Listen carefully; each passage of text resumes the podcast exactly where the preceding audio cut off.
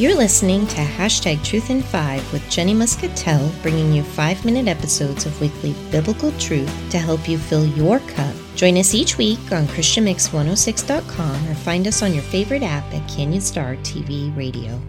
This is Jenny Muscatell on hashtag Truth in Five. I read an article today outlining five common causes of miscommunication, which, as we know, can lead to stress and hurt feelings. It grabbed my attention and I read on. It talked about giving too much information or too little information, using too much inflection in your voice, or not enough. It gave other reasons like not articulating clearly or forgetting to summarize what you plan to communicate before even getting started. And if I'm being honest, it all kind of made my head spin. And I thought, gosh, that's a lot of pressure and delicate balance and perfection to achieve.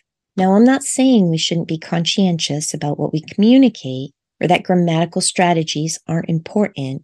What I'm saying is that there is another strategy and plan for our communication that we should hold at the forefront of our interactions. And it's a strategy that involves the heart. Let's face it, we live busy lives with hectic schedules. And it seems like the pressure of the day to day can leave many people running on empty and burning the wick at both ends. And busyness, well, it can be a breeding ground for chaos or confusion which is unfortunately an excellent place for misunderstanding to take root. And while the word misunderstanding sounds like a small thing, it's not something to take lightly because misunderstandings can lead to hurt feelings, offense, worry, unforgiveness, bitterness, anger, and division. And friends, these things aren't good.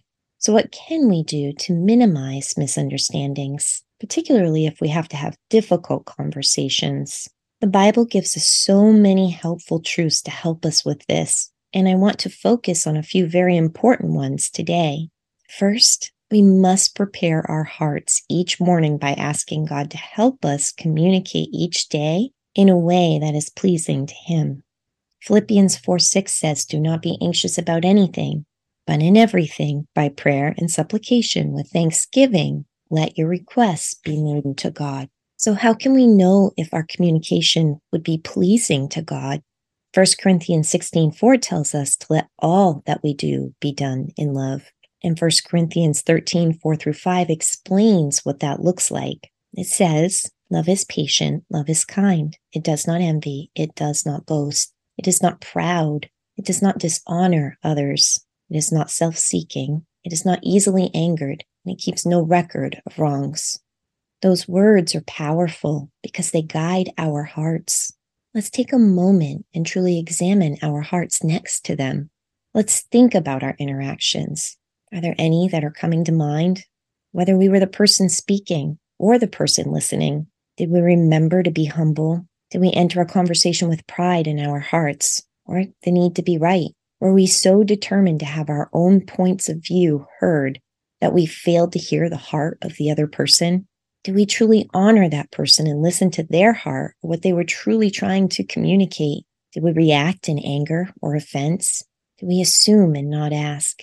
Did we believe the worst or the best? Are we keeping a record of wrongs? Are we refusing to forgive imperfections? Are we seeing miscommunications as miscommunications or misunderstandings? Or are we holding fast to offense? It's so easy for thoughts to fly overhead, especially when discussing sensitive topics.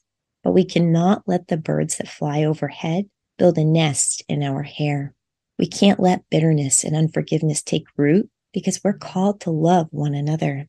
They are tough but necessary questions. And sometimes when we ask these questions, the answer may help us recognize that a person doesn't have good motives toward us. And if that's the case, the Bible gives us further instruction on how to deal with those situations. But regardless, we must ask the questions. We must approach our conversations with love. It doesn't do us any good to live bitter or offended. And if in asking those questions we find out that we have responded in a way we shouldn't have, the Bible makes it clear we must apologize and ask for forgiveness keeping in mind that none of us are perfect, we must also remember to forgive others for their imperfections. Love brings grace, love brings mercy, love brings healing and hope. And as 1 Peter 4 says, love covers a multitude of sins. Let's pray. Lord, this is a busy world. When we don't take the time we need with the people we love, when we are hurried or hasty, we can fail to communicate with love. I pray you guide us each day to live out the definition of love as you have given it to us in 1 Corinthians 13. Lord, I pray you keep our hearts humble and that you help us continue to see the hearts of those around us. I pray this in Jesus' name. Amen. Thank you for joining me today on hashtag Truth in Five, and thank you for listening to Christian Mix 106. Thank you for listening to hashtag Truth in Five. Remember to catch new episodes each Friday and Saturday at 5:55 p.m. Eastern Standard Time on Christian Mix 106. To learn more about Jenny, you can visit her website at jennymuscatell.com.